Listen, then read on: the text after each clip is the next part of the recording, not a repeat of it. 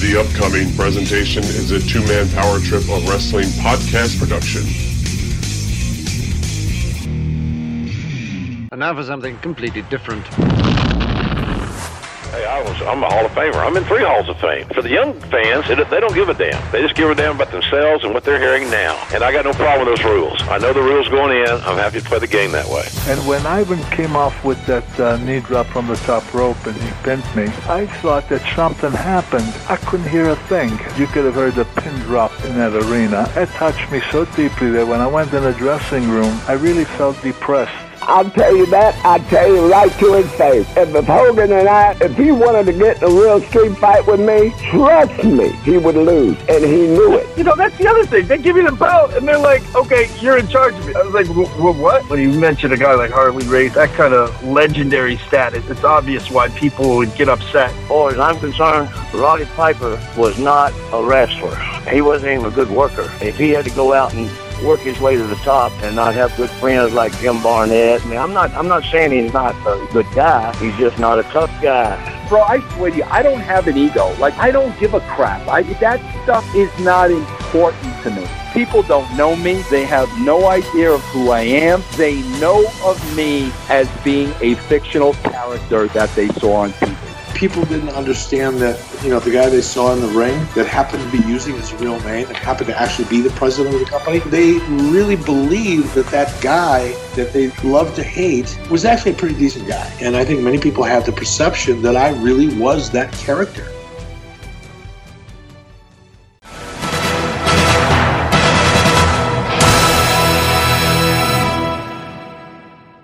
Hello and welcome to the two man power trip of wrestling. I am your host, JP John Paz. With me today, very special guest, former WWE referee, current Impact Wrestling referee.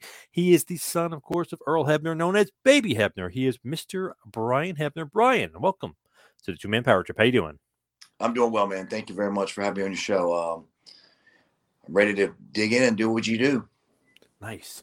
What have you been up to? What's going on in your world? Um, just busy man doing um you know my own podcast busy doing um impact wrestling and uh, busy being a dad. So with the combination of all of it together busy busy busy. Of course refin one two three how's the uh, podcast world treating you? It's doing okay man. It's doing well. Um uh, you know we just uh, did our first episode uh last uh wednesday. We have another one coming out this wednesday which would be our second. Uh so pretty excited about that. And uh me and rj are working hard and uh you know, hoping everybody enjoys what they're hearing and seeing. What do you think about getting into the podcasting world?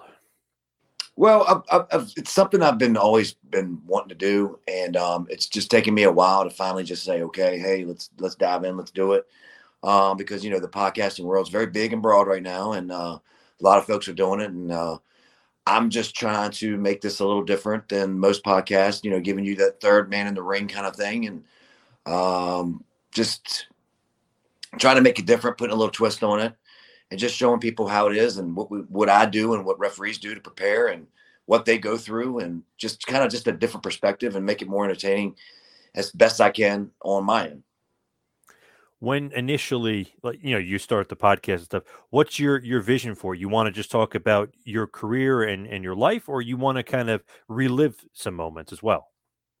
Well, right now, I think uh, what we're trying to do is just establish the podcast itself and um, get uh, that third man in the ring interaction to with with people to understand what it was like to be with some of the big stars that um, had moments in matches and things like that. Kind of like a background, and then maybe evolve into my career, and then maybe evolve into who knows, you know. But right now, we're just trying to cover the bases of the a, a, person for that episode and what it's like to work with them. And then the you know the backstage stuff i went through before one of their biggest matches that i was part of that kind of thing and uh, leading up to the day of and how i felt about it and how they felt about it. So just that kind of thing. And that's what we're focusing on and doing right now. Um, how it evolves into what it may go after that i you know i, I don't know I like the first episode I heard with the Stinger about Sting. It was very interesting. I didn't even realize you were the ref of the uh, Jeff Hardy match, so that was very interesting stuff to kind of get the behind the scenes of that. Yeah, it was. Um, it, it was a, a, really tricky moment to be in. Um, not one I'm most proudest of, but I mean, you know, hey, things happen. Um, it is what it is, and I think that we all dealt with it as professionals. And so I thought a little insight from my view, you know, because I know that it's been talked about on many podcasts. You know, I, I Mm-hmm. know it has, but it hasn't been talked through from the third man in the ring. And so I thought it would be a very interesting thing for people to hear and experience, you know, through their their their their visions, and just to see what it was like for me, um, and all the wrestlers that were involved, and and, some of you know like uh, EB that was involved, and things of that nature. So I think you know. I think me and RG did a really good job of covering the, the, the, the you know the, the the night um, and the day leading up to that night. So, you know, and that's what we're trying to do is just get you know dig in, go backstory wise, and just start from there and let everybody know how it was. It's pretty unique to like have that happen, just that situation, because you hardly ever see something like that. You know, the big star, you don't know if he's quite with it or, or he's going to make it. And you and Sting seem pretty calm about it, but it's like, okay, we'll deal with it. But I mean, that's got to be a situation that never normally happens. No, no, no never. Uh, that that that would be the first, yeah, which is which is crazy for somebody who's been in the business as long as I have. But uh, that was the first on that kind of stage as far as you know being a pay per view main event. Um, you just have to just go with the punches and do the best we can. So, and that's what we did. And I know it didn't come out the way people wanted it to come out, or you know, I don't know. It just it it it, it was what it was. You know, at that point. Yep.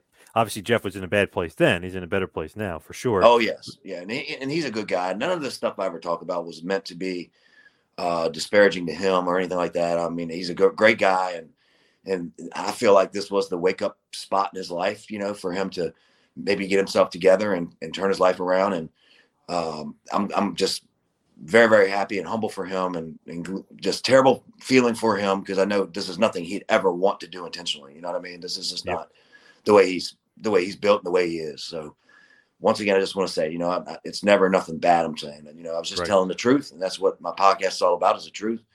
And um, you know, it is what it is. Yeah, you got to get that story out there. The uh, the, That's the third the third story for sure. Yeah, that's great. With Sting and that whole situation is going on, he seemed like oddly calm. Like, oh, we can handle it. We can like, is that how he is normally? He's just like uh, cool hand Luke. Yeah, I mean, I've, I've, I've never seen him, and I've done many matches with him. I've never seen him freak out of a, out of a situation.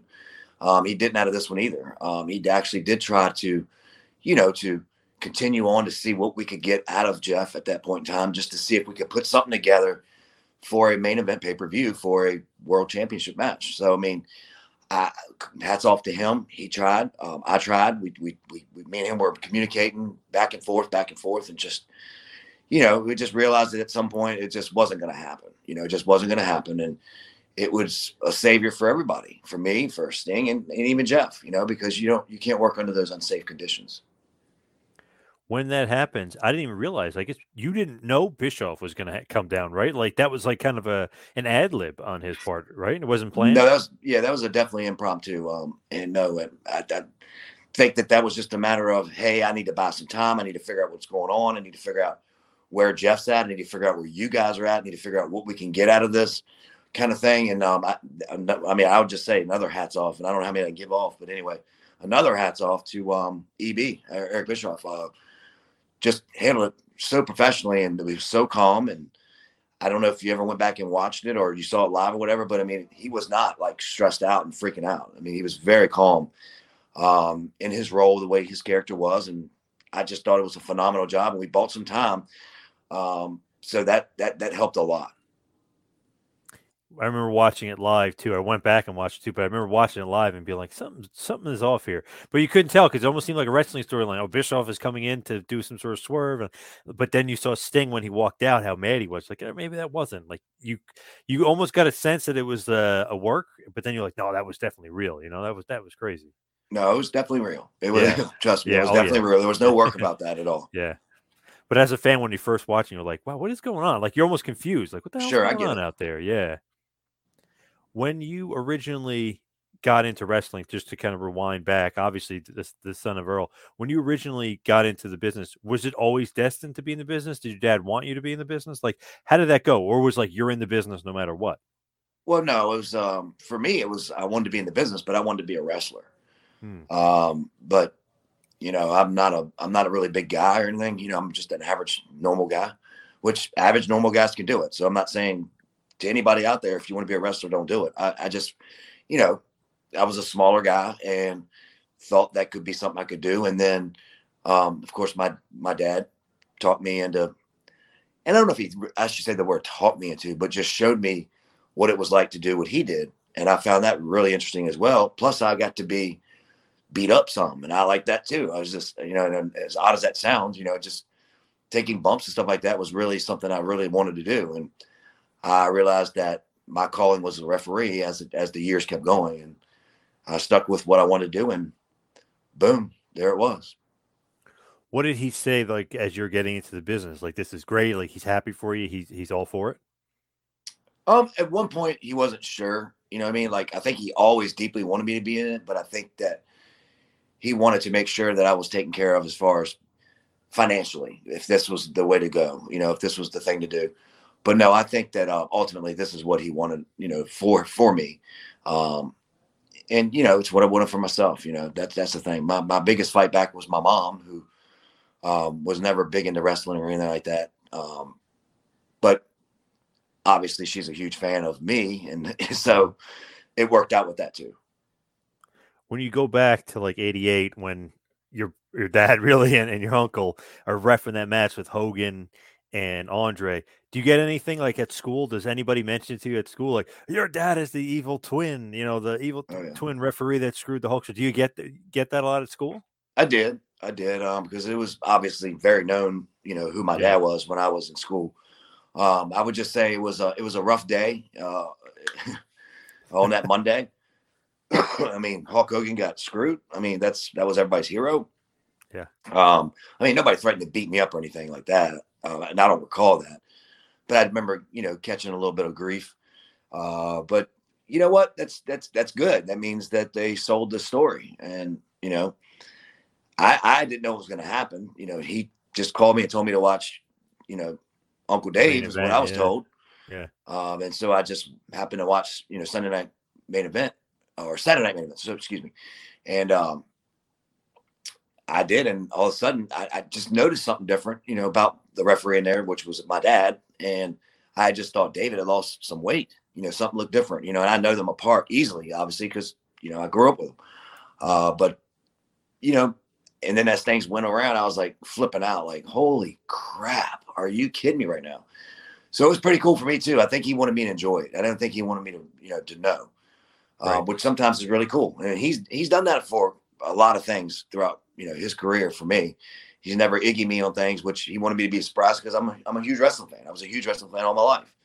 Uh, my place was the place to go growing up for pay per views. I mean, I did the whole deal. You know, I had everything, everybody over. It was food. It was ready to go. You know, pay per views, Monday Night Raw, all that stuff. So, you know, so it, it was really, really kind of nostalgia for me. Like it was just really, really cool to see my dad and my uncle back, you know, together. And after all these years, because you know David was in the WWF at the time, and my dad was in NWA, um, and then have, seeing them come together was really awesome. And the way they did it was like, oh wow, you know, shock factor. And it looked like uh, maybe possible shoulder injury for your dad as the Hulkster launched him. yeah, it, it way was. over over the mark. You know, he he Yep. launched him. And that's just nothing more than just uh, your adrenaline and Yeah. him being what it was. You know, just a big moment for for everybody in that ring that was that night. Uh, but he, yeah, my dad had to get uh, shoulder surgery following that. 33 million, I believe the number is of people that watched that that show. So it, it was uh, pretty popular, you know, Hulkster and Andre back then. So just Sure. amazing to have your, your your dad kind of be a part of that history too. And and Hogan's promo afterwards is great because he doesn't say they're twins. He says it's like you know they replicated uh, Dave. You know what I mean? It just Right. great stuff all the way around. Yeah. Yeah, When really cool. you when you are a fan though, you you know you said you're having the party. Who's your guy? Are you a Hogan guy or what were you a fan of as a kid? Uh, I was a huge. I mean, it sounds crazy now, but I was a huge uh, Wahoo McDaniel fan. I was a huge um, Magnum TA fan. Um, another huge Nikita Koloff fan, um, and and of course Ric Flair. So you're you're a Virginia guy, NWA guy. Obviously, your dad worked for the NWA. So you're you're more of an NWA fan going back. I was huge. When you are growing up, you going to the shows too? Oh, absolutely, yeah. There was a guy. His name was uh, Pat, and I can't remember his last name, and that's terrible of me. But um, he was a cameraman and uh, he had a camera case that he would sit front row and he would put it right by his chair and I would sit on that camera case. So I would be front row, I mean, right there by the barricade. Um, and just every event I was at, that's where I sat. So it was, it was pretty cool. I was front row and center every show. That's awesome. Do you run into my buddy Eddie Cheslock at all? The old, uh, the old camera guy. Um, I haven't ran into him in a while, um, but I know who you're talking about. Um, great dude. Uh, but no, I have not run into him recently. He used to take all those pictures behind, you know, backstage of, of, of the show and the guys and sure stuff. Yeah. So he's got some great, great pictures. It's crazy. Like there's that brick wall, that infamous wall where like Flair and Arn and all those guys take those pictures. Really good, really good Yep. stuff. Did you really cool? you by any chance see that Wahoo's got a new book out? I did not. I did not know. What's it called? Literally just called Wahoo by John Cosper. Okay, I did not know that. Yeah, I guess his his wife and and John, I guess, put it together. But it was, I haven't read it yet, but it looks just super interesting because they talk about his whole career, his whole life, AFL, and obviously his his legendary run as a wrestler. Right. No, he was he was something too, man. I mean, uh, I never worked with him obviously because I'm not a you know, you know, I just never did. Uh, he was pretty much done with the business by the time I got in the business, but um, I was just a huge fan of him. Um, I don't know why. I don't know what led me as a kid to do that, but I mean, I just I just was. I was into it. Um, I just remember those big feuds that him and Roddy Piper used to have. Um, would drive me to tears. Like when I was a kid, it just uh, just the, the the storytelling those two did was just amazing, and um, I was wrapped in it, wrapped in it. Is that the style you like? Maybe the the more like uh not stiff, but like guys are snug, or you know, it just seems like they're in like a legit fight. Is it maybe that's more your your style, like that Wahoo Johnny Valentine, Greg Valentine style? Yeah, I mean, I, I, I've gotten more accustomed to the way wrestling is now because that's what I have to be. Um, and but I am like a big, uh, like you said, snug fight, storytelling, uh, working the crowd, uh, just making sure everyone's involved because you're like, what's what's next? And then you know, I like a couple sets of heat, you know, and I like you know, a couple comebacks, mini comebacks, just like that stuff. It's just old storytelling. Um, it's kind of a lost art for for the most part. There's some that do still do this, uh, but it, it's just uh, yeah. I think I, I I like it. I like the theatrical part of that part of it. Why do you think that it is a lost art? Because that's so true. So many guys say that. Why is that? It doesn't make sense. It was working so well. Like, wh- why did why did the wrestling lose that? I just think fans, man, are just demanding and that they they want to see the craziest stuff. Like you know, somebody jumping off a balcony, they're happy, whether he lives or not. I don't think they really care. Just want to see the spot. You know what I mean? And I think that part makes all the other guys do the different things because they know what makes the crowd pop. Um, and sometimes it can be boring in a setting, depending on the building and the place you're at, to do what I like. You know what I mean? It, it can be because they're expecting flying and luchadoring and all this other stuff. Uh, but I mean, I, I don't think it's a lost art. I just think it's just not done anymore. I think people can do it. They just choose not to. It's weird. Like, when did that kind of stop? You know what I mean? Because it, it- for so long, the storytelling was such a big part of the matches. I like I can't even kind of pinpoint it. It just stopped all of a sudden, and it just kind of went in a different direction. Do you can you think like when that like the the shift happened? It, it just seems like all of a sudden, boom, changed.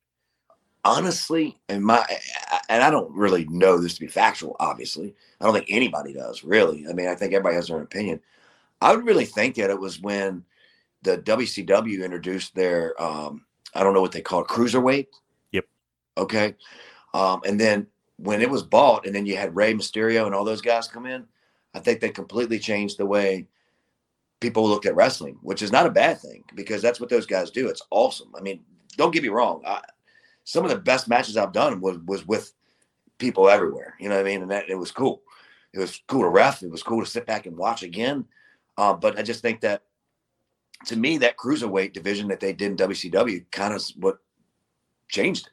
You know, changed the way wrestling was looked at. Because uh, WWE and W or WWF at the time, they weren't certainly doing anything like that.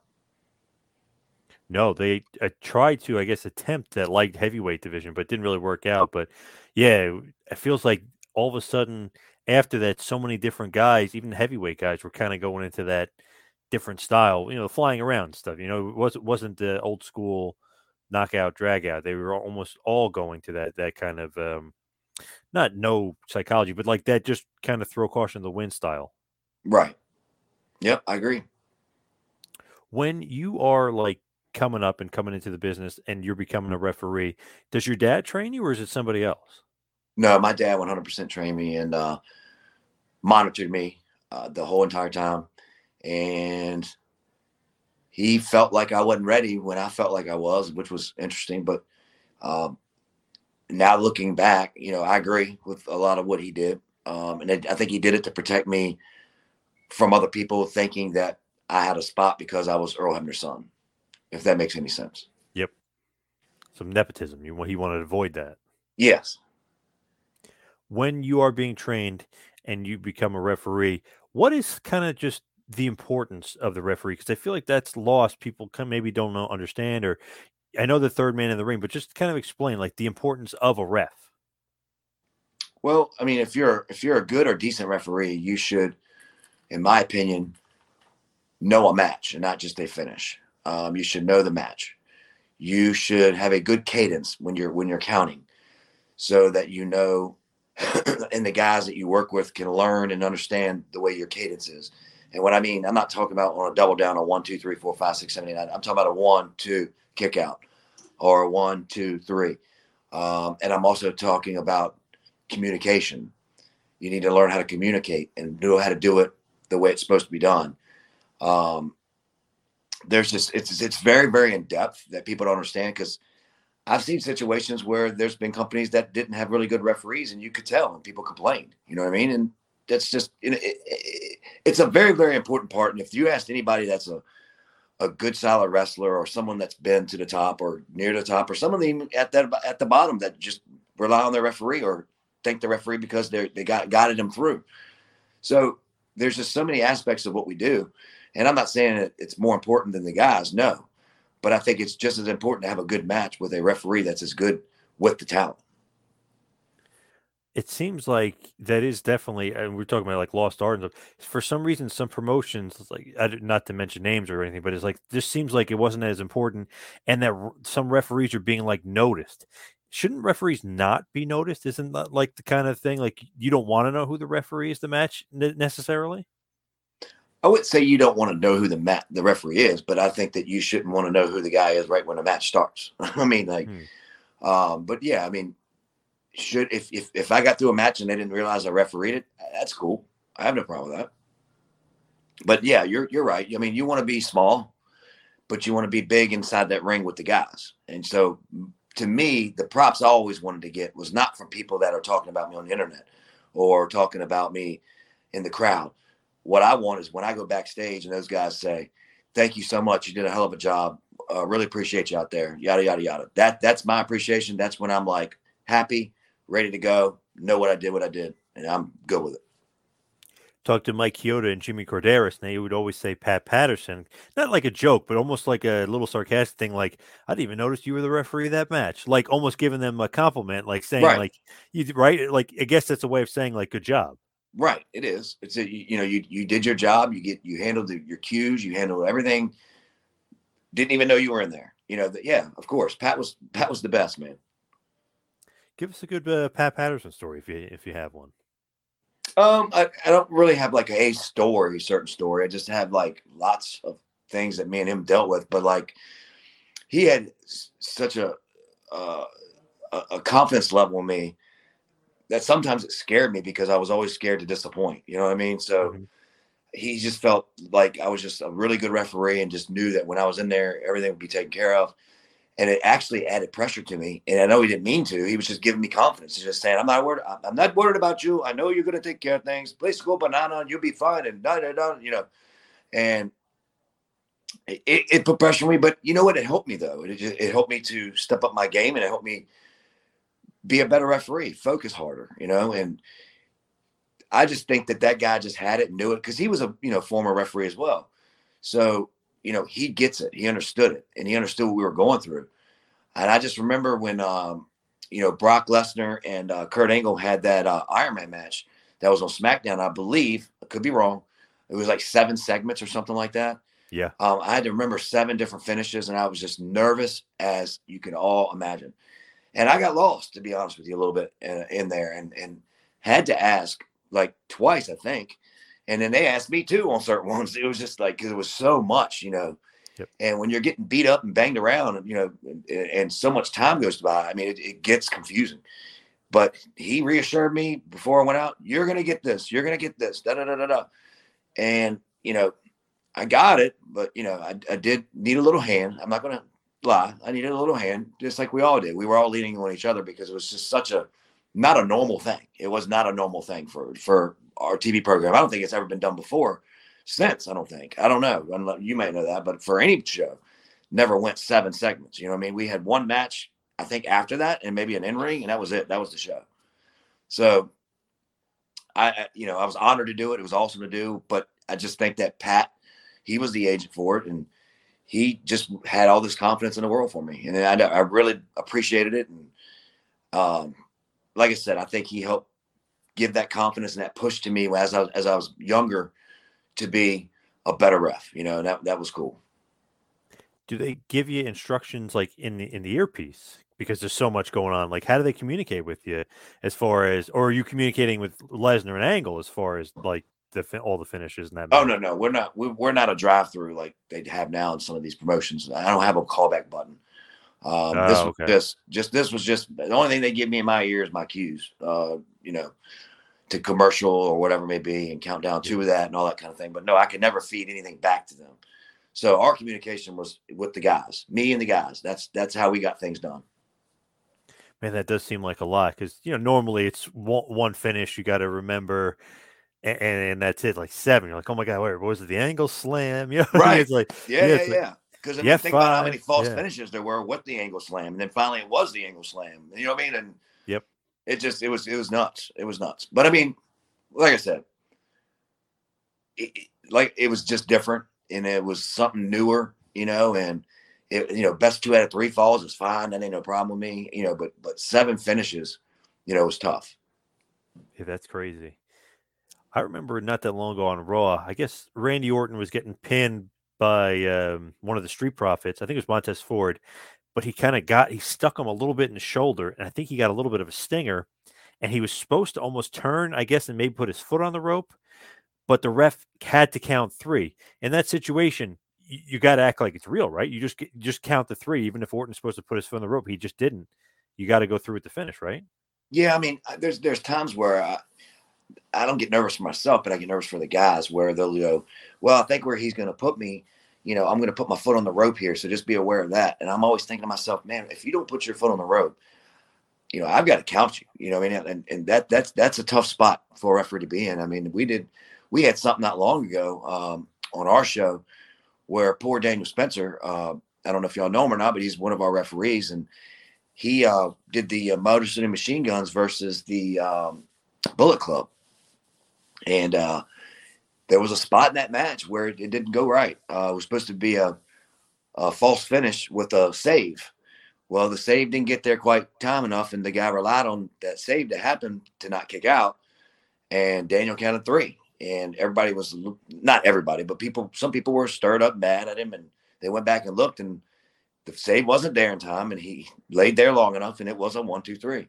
It was close. It was one of those deals where you could you could maybe work something, but you know that's a tough spot to be in. You know, it's a tough spot to be in. Um, so that's when you're relying on talent and you're relying on people knowing their jobs and what they're doing and that kind of thing. But so much crap happens in there, man. People don't understand that sometimes if I'm supposed to make a save, let's just say I'm one of the workers and, and I just took a bump and I'm selling or whatever, and maybe took a little bit more than what I thought. All of a sudden I could forget, oh shoot, that's that's there's the there's the moment I gotta make that save. And then that maybe what happened. I don't know. And it just was a little late. And that's what caused Daniel to have to count one, two, three. So felt rough for him, but I'm glad that he was kind of in the right. Uh, but there was things he could have done, which I'm, you know, working with him and learning with him and things like that, which he's doing excellent. See, I think that stuff like that is okay, but then I saw something on AEW. The girl's undefeated and she's getting pinned, and this other girl is pinning her, and it's she must have had a brain fart. She forgot to kick out. The ref goes one, two. And, and like, like it, she like wouldn't put her arm down, and then the girl kicked out, and then she like raised her arm. So I don't know. It's one of those things where it's like, man, I know the girl's undefeated. You don't want her to lose, but the ref looks so bad because you could tell she she just wouldn't count three, even though the girl didn't kick out. How did they even explain that on TV? Oh man, uh, not good. Jim Ross, I think, I think it was Jim Ross. Yeah, had to been was just like I don't know what happened there. Like he was confused, like kind of uh, oh he he literally I think he goes brain fart by Jade, like saying like the girl had a brain fart. He's like brain fart there, wow, or something like it was. It looked really bad. It was it was a, Yeah. but it made the ref look bad because she didn't know what to do because if she counts her out, the girl's undefeated streak is over. There goes the gimmick. Right. I understand. it, she's in, in a tough spot. But I was just thinking, I was like, man, that's got to be tough for the referee because you almost like have to think two second span. Do I count three? Do I not? Like, you know what I mean? It's, Right, that's got to right, be right. tough on, on you guys. Sure, it does. I mean, you know, I I, I didn't see that. Um, I actually would like to see it, Hmm. uh, but uh, you know, I you know I, I have to see it. I can't I can't say Yeah. anything about it because I have to see it. What you say may not be what I see. Right. You know, Okay. I, I, I don't know. So I don't want to I don't want to comment on it um, because I don't know. But I would like to see it. I would like to see that. You gotta check that out. Uh, I'll uh, I'll send it to you. It it was just like crazy. Like, wow, what the hell just happened there? But uh, Right. I don't. I feel like sometimes the referee, you know, I don't know. I remember Nick Patrick used to have the thing where he he would go under the guy's shoulder, and he and he give them like the little like you know like Yeah, yeah. like not the finish. Like I guess some referees have their own thing. Like you said, I guess they have their own cadence. They have their own way of handling it. I, I love Nick Patrick, but I, I I did not like that. I, I mean, I did not like that. Um, and it's that everybody accepted it for many many years, so it's okay. So I'm not. I'm just saying, me personally, my style, I don't like that. I, I just I, if you can't kick out, I'm just gonna count to three. I mean, that's just what it is. I'm not gonna save you every time. I'm not gonna be a savior for you every time. Right. You know, I mean, I, I just didn't like that style. I love Nick Patrick and I love the style. It's not nothing like that. I'm just saying, but that that sort of thing you're talking about, I know exactly what you're talking about. I just did not like it. Where he'd slide his uh, right arm or hand underneath the shoulder, and he would count, and then he would sometimes you could even visually see him raise the shoulder. I, I did not like that. That's just me though. But I love you, Nick Patrick. Oh, me too. T- to each their own, I guess. Right. As Yeah, far as referee, do you just have to kind of develop your your own own way of doing things? I mean, everybody has their own niche. Everybody has their own thing they do. Um, I created a style of my own that I kind of put a combination of things together the way I work. Uh, plus, you know, I was very, very much more athletic when I started. So obviously that part of it is probably not as there as much, but, um, you know, you just have your style. You do your certain things that you do. And it's really all you could do. I mean, you know, refereeing probably, you know, because if you watch MMA or anything else, I mean, everybody's different. You know what I mean? Everybody does things different. Um, but yeah, you just have to find that little niche for yourself, you know. And I, I, I teach and tell people that all the time when they're, you know, coming to a seminar or something like that. You don't have to do things like me. I really don't want you to do things exactly like me because then you, you're going to try and be like me. I mean, you can emulate and do things a certain way from the way I do things, but I mean, you don't want to be just like somebody else. You want to have your own niche, just like a wrestler. You know, you're going to have your own thing. It's not as important or not as important. I'm not going to be, you know, lying to you and saying that, but uh, having your own niche in what you do is is a good thing.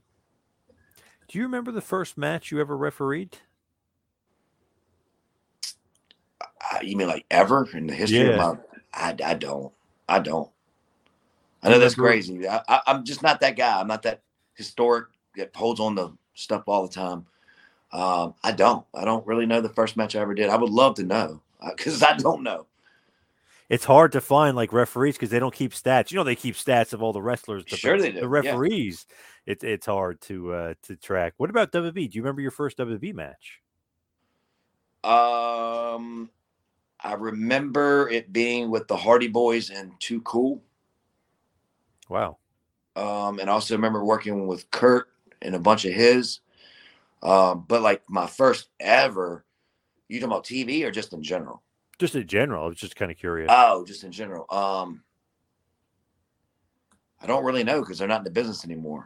Uh, so this was about as dark as it could dark be. Um, meaning match wise, I, I don't really remember. I don't really, and I, I'm sorry, I don't mean to be so vague with your question. I just don't want to not tell you the the truth. Yeah, yeah, I got you. I just don't really know. With WB when you get in. Is that your dad helping you get in? Like, how do you actually get the WB job? Well, the thing was, before I became full time with WWE, I was doing part time stuff with them. Um, so the East Coast, um, and as I kept working and doing my thing, Jack Lanza uh, really came to where he liked my abilities and liked my style in the ring, and really thought I was like really thought I could be really good. And he pitched it one day in the meeting. As far as my dad told me, uh, my dad had nothing to do with it. Don't get me wrong, my dad would get me booked on the shows, or you know, would say, "Hey, my son can drive to this if y'all want to use him." Yada yada yada. Um, but I would just do that, and then Jack Lanza pitched it one day to the to the uh, in a meeting, and said that you know Hebner Hebner's boy Brian, he's been working da da da da da, and I think he can be a hell of a referee if you guys want to give him a shot. And so um, that's that's pretty much the history. That's how it worked. Young, obviously, and it's like you said, athletic. You, you know, you, you could do the job. Obviously, very good. When you get into WB and, and you become a referee, is that like pressure pack situation? You know, Jack Lanza is recommending you of all people, huge name. You know, tippy top of the top of the scale. There's a lot of pressure on you. Um, to a degree, yeah, to a degree, but it wasn't unsurmountable. It was just uh, it was just pressure that it was more about me living up to to my dad and not being a letdown. Do you know what I mean? Like, yep. oh gosh, okay, he he he sucks. He's only here because his dad. You know that kind of thing. I never my my my goal as a referee was never to be oh that's Brian Hebner, that's Earl Hebner's son. It, it, you know, my goal wanted to be that's Brian Hebner. Oh yeah, he he's Earl's son. You know what I mean? Not oh that's Earl Hebner's son, Brian. You know what I mean? Yep. Uh, I wanted to build my own legacy. You know, I want to do it on my own, and and obviously I'm going to get that anyway because my dad is who he is. He's a he's a Hall of Famer. He should be a WWE Hall of Famer. Um, but I just wanted to have my own legacy as well. Does that bother you at all that he's not in the WWE Hall of Fame? Because that that again came up this year because you know Undertaker loves him and all these guys love him and they're saying oh Earl and, and even Dave obviously eh, my God he should be in too. But does that bother you at all or does that bother him at all? Like he should be in the Hall of Fame. I don't know if it bothers him as much as it bothers me, to be honest with you. And if he does, he probably hides it. I mean, I, I, just think it's bullshit. I mean, I do. I think it's bullshit. I don't know if I can cuss on your show. I'm sorry. Sure, go for it. Yeah. um, I just, I, I, do. I think it's horseshit. It's bullshit. Um, the man did anything and everything that a referee could ever possibly do in this sport. Um, if they have whatever anybody wants to say, it doesn't matter. They put people in there that have buried that company. Um, they put people in there that could give two craps about that company. Um, he cared about that company and he did everything he was asked to do in that company. Um, if somebody could tell me why he shouldn't be, I would like to hear that because I can't, I, I can't understand it otherwise. I just don't, I don't get it. I think it's a crock of shit. Um, I do, and I don't know who's in charge of it. And if, if it, because of the supposed or what everybody thinks the, the t-shirt the gimmick that he sold or whatever it was. Mm-hmm. Horse shit, whatever. So because he did that, that takes away everything else he ever did. It's the Hall of Fame that you honor and respect what they did in their career, not what they did wrong in their career. Because it wasn't even had, had nothing to do with in ring. That's about in ring, is what I was told. That's what a Hall of Fame is supposed to be about. That's what every Hall of Fame in the world's about. That's sports wise, not about. Well, he might have done steroids. Well, we didn't prove it, but guess what? He's in the Hall of Fame. So what? He did what he did on the field. He did what he did in the ring. So I don't. I, I just think it's a crock of bullshit. I think it's stupid. I think it's dumb for them to not honor two of the most legendary referees that have ever been in that sport. And I just think it's stupid. And I think it's petty. And as you can tell, I'm, I'm not going to get really angry, but it bothers me. And I'm, I'm I think it's just stupid. Especially after he went to bat and did the Montreal screw job, you think like you know you have some loyalty there for for life for him you know, he went to bat, eh, you know, for the whole Bret Hart and Shawn Michaels Survivor Series 97 situation in Montreal Screwjob, right? Yes, exactly. I mean, he didn't come up with that. He didn't just make that up. That wasn't something that he just said, oh, you know what? What the hell? Let's just do this tonight on his own. I mean, and that was a very, very, very big moment for wrestling. Um, and to not honor not just him, but him and my uncle both. I mean, not not you know, they don't have to go in together, but I mean that would be awesome as well. But you can't just, you know, put your toys down and, and put them in a, put them away and just say, okay, they they earned it, they deserve it. You can't do that. I just I, I just don't understand it. And I'm not saying that, that they're the only referees that should be inducted either. But I'm just going to say, I mean, if you don't put them two in, who you else you going to put in? Because if you put somebody else in, I think that they didn't do what he did. They didn't do what they did together. You know, it's just me. And that, I guess maybe some people say, well, that's your dad, not your uncle. Yeah, I know it is. But once again, you tell me why they shouldn't be. Right. Definitely. Do you think referees belong in the Hall of Fame just in general? Do you think that they should start putting referees in? Why not? I mean, we're just as important to the to the not buying tickets and putting asses in seats, but we are just as important as putting a match together that you remember as a kid, or you remember as an adult, or you remember live live, live events. I mean, is it something that should happen every year or anything like that? No, you need to earn it and be in the business for a while and, and really earn the respect of the boys and respect the you know the office that, that you know respect you. And yeah, sure, if you're good enough and you've done it good enough and your legacy shows, why not? Why why, why can't a referee do it? That's true. Yeah, I agree. With Hall of Fame, though, and we're talking about the Hall of Fame, what about Undertaker going in? What are your thoughts of like working with Undertaker? And obviously, you probably ref many of his matches. Well, well, I mean, if anybody deserves it or should get it, I mean, my God, that guy. Um, so happy for him. Uh, I think it's gonna be a great, great moment for him. I know he'll be very excited about it. Um, interesting, you know, as me and RJ talked, uh, it's gonna be interesting to see how he does it. You know what I mean? Like, you know, character wise, uh, I know he's going to come out of character. He's going to have to. He's going to have to talk. But uh, right, how he gets to this podium, um, he might just, uh, you know, I have my own vision, but who knows? Uh, you know, I'm just a mark for Mark. uh, so it's gonna be cool. He, I guess, just had a recent interview. He was saying he's very nervous. I was surprised to read that. I'm like, wow, he doesn't strike me as the, the the nervous type. But I guess this is something he's not used to. Well, I don't think he's nervous. I, well, from what I'm hearing from some other people, is that he's he's nervous about Vince inducting him. Hmm. I don't think he's nervous about the whole situation. I think he's just nervous about Vince inducting him. Which you know, because Vince, you know, you, you, never know what Vince can do or what would do. You know, I mean, I don't right. think he's going to embarrass him or anything. I think he's just, you know, he's probably going to do exactly what he's supposed to do. I mean, it is, you know, the Undertaker.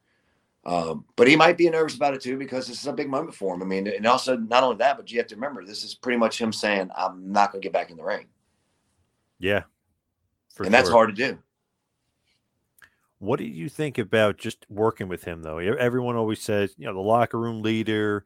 He, he's very much, you know, like very steady guy. He very even keel. What do you think about working with him?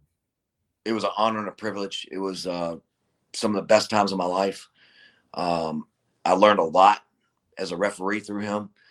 Um, I just can't describe what an honor it was. Uh, it's it's it's up there. I mean, he was just what he is. He's phenomenal as far as just a person, a backstage guy, in ring performer, just everything. Just he had it all, and it's it's going to be hard to to duplicate that ever again do they have like certain referees like that specifically work with certain guys? Because it seems like sometimes that's the case. Like some referees will, will work with certain guys.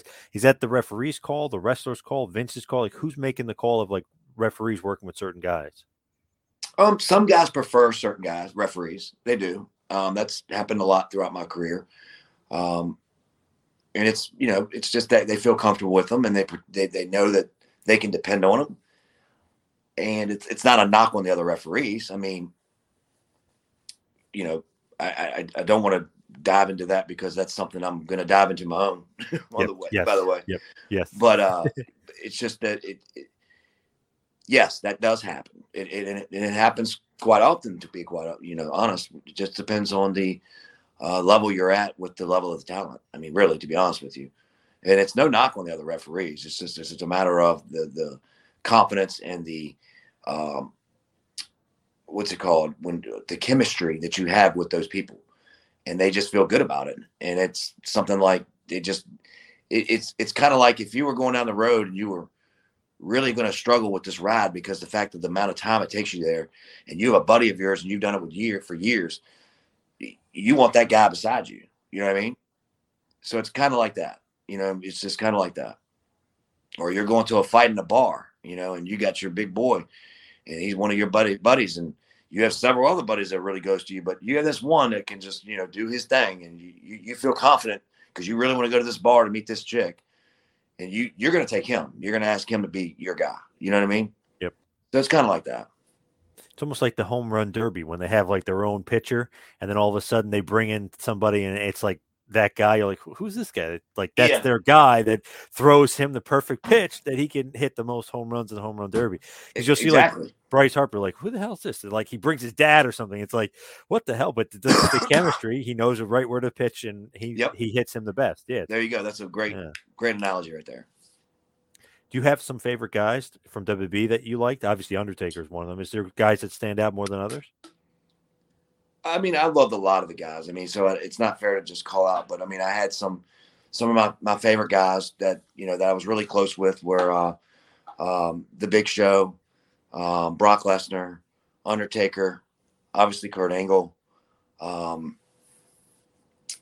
uh, at the time, Eddie Guerrero, myself. Um, you know, th- those are the main ones. Don't I hate leaving out people, but I mean, because there there were- there were so many of them, so many of them. And, um, me and Jimmy Korderas and Tony Chimel were really close. Um, I had a lot of good friends there, a lot of good friends there. So it's it's just really hard for me to just I could keep going. You know what I mean? so there's there's a lot of guys. I mean, Billy Kidman, um, you know, just just a bunch of people. You know, that we were we did a lot of card playing in my days back in WWE, and um, and we had card people, and then we all became very very close. Um, so it kind of went like that in a way, and then you know you kind of build a relationship with people you work with in the ring too as well because you're doing it so much and so often. So, you know, those are just to touch on some. When you get released, is that was that the whole situation with your dad and your uncle? Was that the same time? Were you still there when they were gone? No, I was still there when they were gone. Oh, you were. I didn't realize that. Okay. Yeah.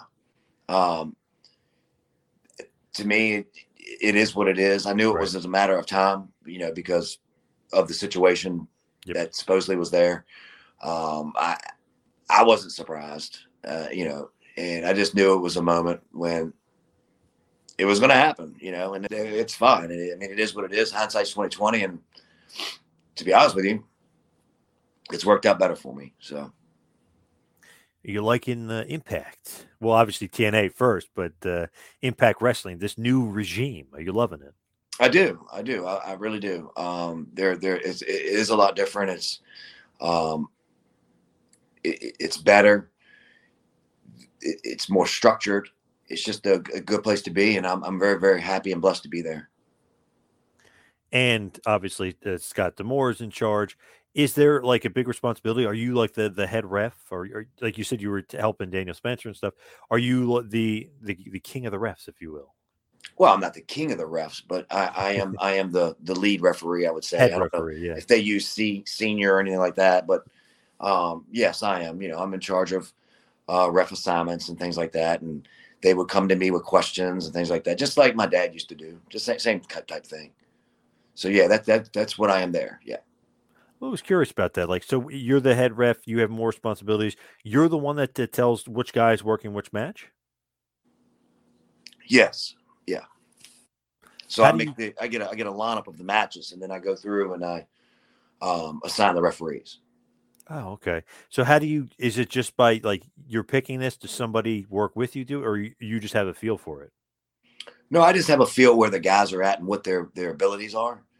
Um, and then sometimes it, it really is about spacing on the show. I mean, sometimes it has nothing to do with whoever. It's just about spacing so we're not back to back and things like that. Um, but generally, you know, it's it's it's it's more about spacing. To be honest with you, when we're doing tapings, because we're doing two or three at a time, so it's about spacing guys to where we're not back to back, because that's a very very important thing. And Scott was big on that when I came in about not having referees work back to back because it just looks terrible on TV, which it does. And sometimes you have to be careful because our format is not exactly the way it goes. So you have to be careful looking at segments and things like that. And that's something I have to go through and look at and look through. Um, and then there's some matches where it is like, you know, hey, this guy has worked with this guy and let me put him in there because he's been doing a good job with them and they had good feedback from me from them and all that kind of thing. So you know, it's it's a lot of thought process that goes into it. It's not just slapping a name down most of the times. Sometimes it is though. I'm not gonna lie, but it's you know, generally I have a thought process that that works hopefully for for for all of us. Um, obviously, if they have a problem or a complaint or something like that, I guess they would come to me.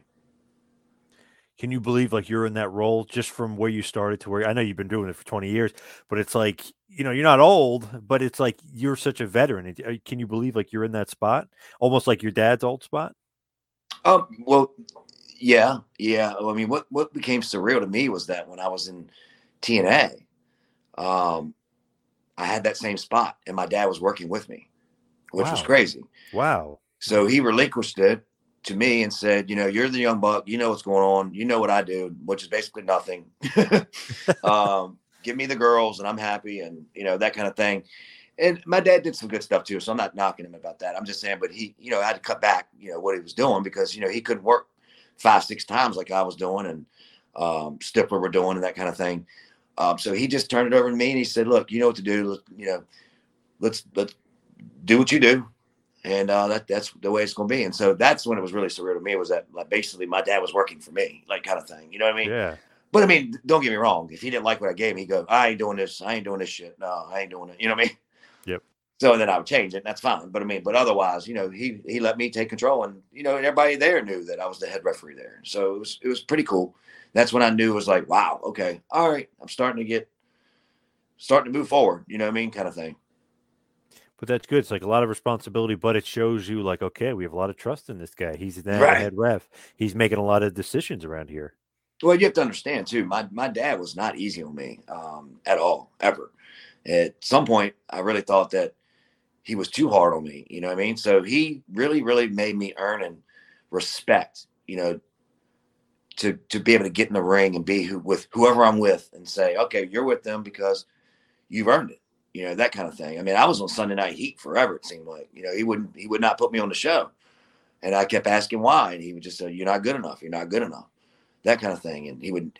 I never had a perfect match for him for such a long time, um, where I'd feel like I did good and he would just say, Nope, you didn't do good. You got something wrong with your legs. And I'm like, No. He goes, well, Why are you holding on to the rope? Why you got to get up using the rope? And I was like, I don't know. It was just right there. He's like, Well, don't do that. You know, that kind of stuff. And then finally, I, you know, I did. And then to go from there to me and him working together and I'm in charge of the referees was just like, kind of like, Whoa, all right, well, here we go. And here we are, you know, kind of thing.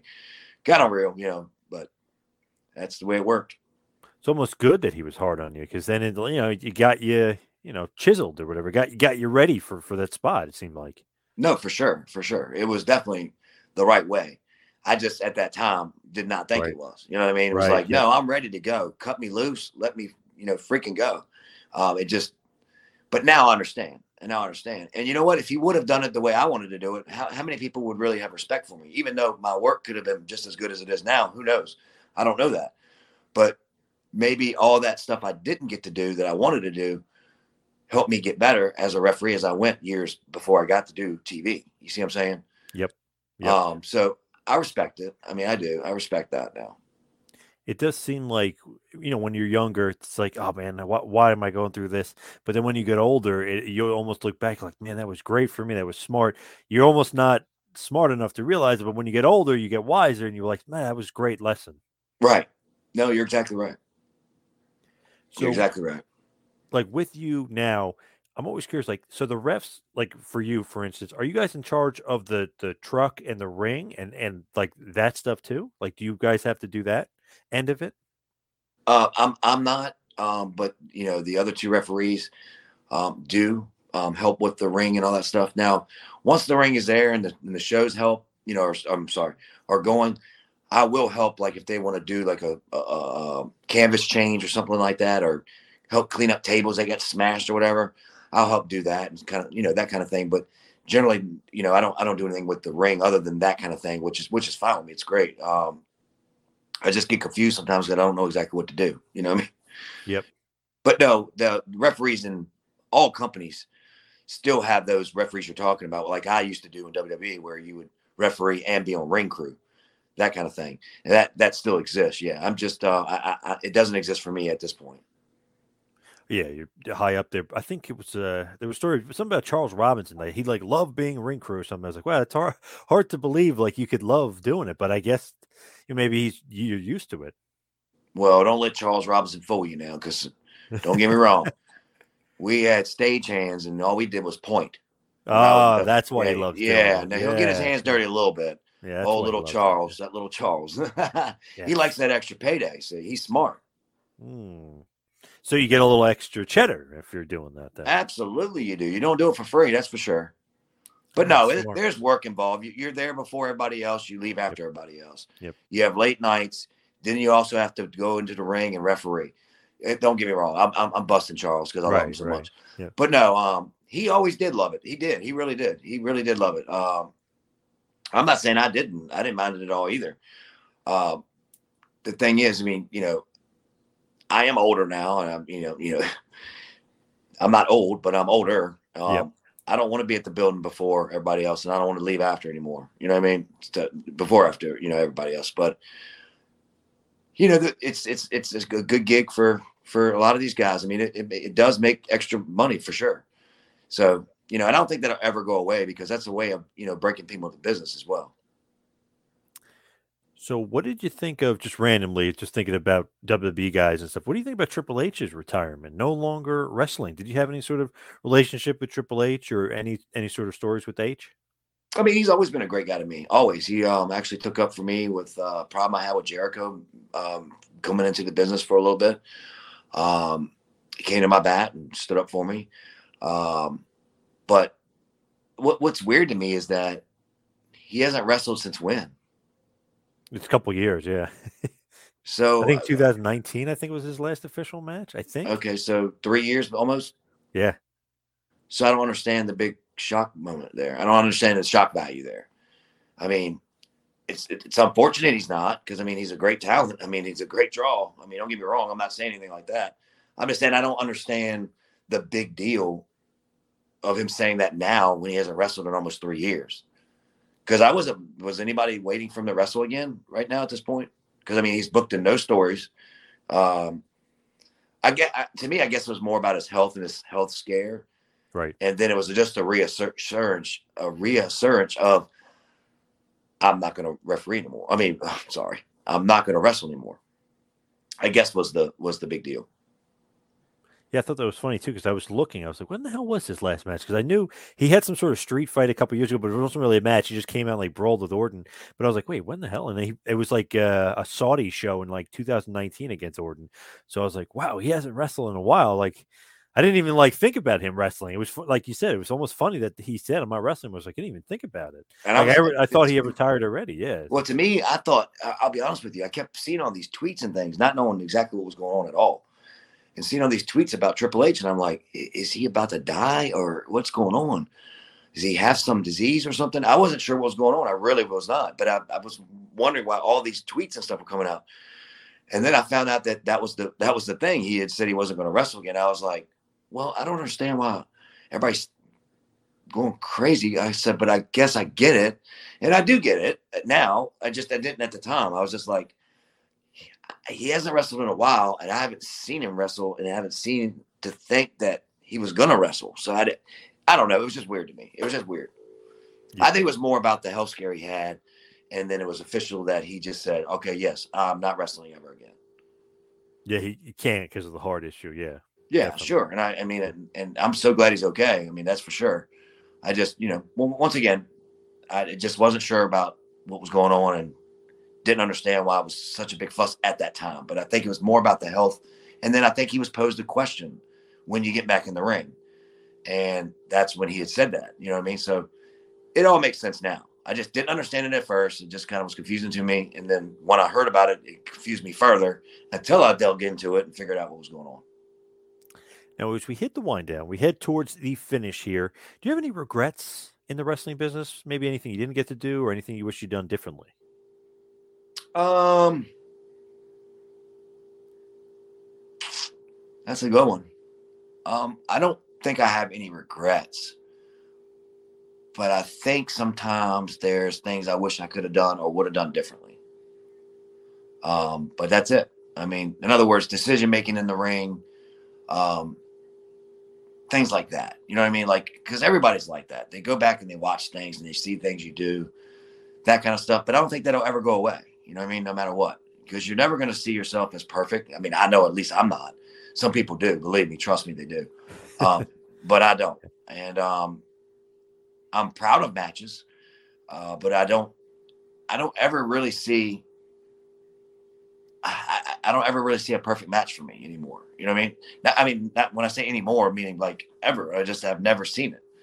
I've seen really good matches, and I was really proud. Said I did a good job there, but why did I do this? Why didn't I do that? Kind of thing. So I don't think there's any regrets. I mean, I I don't live life with regrets. I just don't. What do you think is like the legacy of the Hebners? Yourself, obviously, Dave, and, and your dad, Earl. What do you think is like the, the legacy of, of you guys? Because we are kind of hinting at, you know, you want to create your own legacy, but what's the legacy of the family, you think? I, I'm hoping at one point in time when we're all dead and gone, and I would like for people to say the Hebners, those referees were the best ever in this business. Um, I think some people say that now about my dad my uncle now. Um, I would like to be because by working hard and showing my worth, uh, for somebody to say the Hebners were fabulous referees, but Brian was the best. Brian was the better of all Hebners. You know what I mean? And I got ways to go. Don't get me wrong. And I'm I'm I'm going to strive at that, and I want that's what I want to be, and I don't want to settle for anything less. Of course, got to mention Refin One Two Three, the podcast, which is slowly but surely climbing the charts. Man, uh, you guys are kicking ass over there. So, tell us what's next in store for the podcast. Uh, yeah. So go to our podcast. It's called Refin It Up uh, obviously with me, Brian Hebner, and uh, RJ. And it's uh, this week we have this Wednesday, uh, 9 a.m. is when it hits. We are going to touch on uh, the Undertaker, and Brock Lesnar is the theme. So it's going to be really good. I've got some really good stories, and we're we're doing it on a week where, you know, he got announced to be into the Hall of Fame. So that kind of goes with our theme uh, really good listen. And um, if you want to follow us on Instagram or Twitter, it's the same thing at Refing It Up. And then also you can follow me if you'd like to at Baby Hebner on Twitter and on Instagram at Baby Hebner, same thing. So not hard to figure out. Uh, so please, if you want to submit questions or anything like that to us or give us feedback on our podcast, we take constructive criticism, we take positive vibes, all that stuff. So please feel free. We're we're a wide open podcast. We're here for y'all, and uh, we just hope you like it and can tell us what you want. Nice. I keep calling it refing one two three. It's so funny. It's refing it up, but I'm saying one two three because of the, the ref. well, I mean that's my gimmick too as yeah, well. Yeah. and I and I keep thinking, yeah, the one, two, three. Uh, that but the, that's great, and you guys are kicking ass and taking names, and I think everybody will enjoy that podcast. So thank you for all the time today, Brian. Really appreciate it. Baby Hebner, awesome stuff. Thank you. Thank you very much. Thank you, everybody. Appreciate it very much. This has been a John Poz Power Trip production in conjunction with the Two Man Power Trip of Wrestling. You could follow us on Instagram and Twitter at Two Man Power Trip. You could check us out on Facebook. You could subscribe on YouTube. You can go to patreon.com slash TMPT Empire to become a patron and also check out the website tmptempire.com and buy a shirt at prowrestlingtees.com two man power trip where the power lies, brother.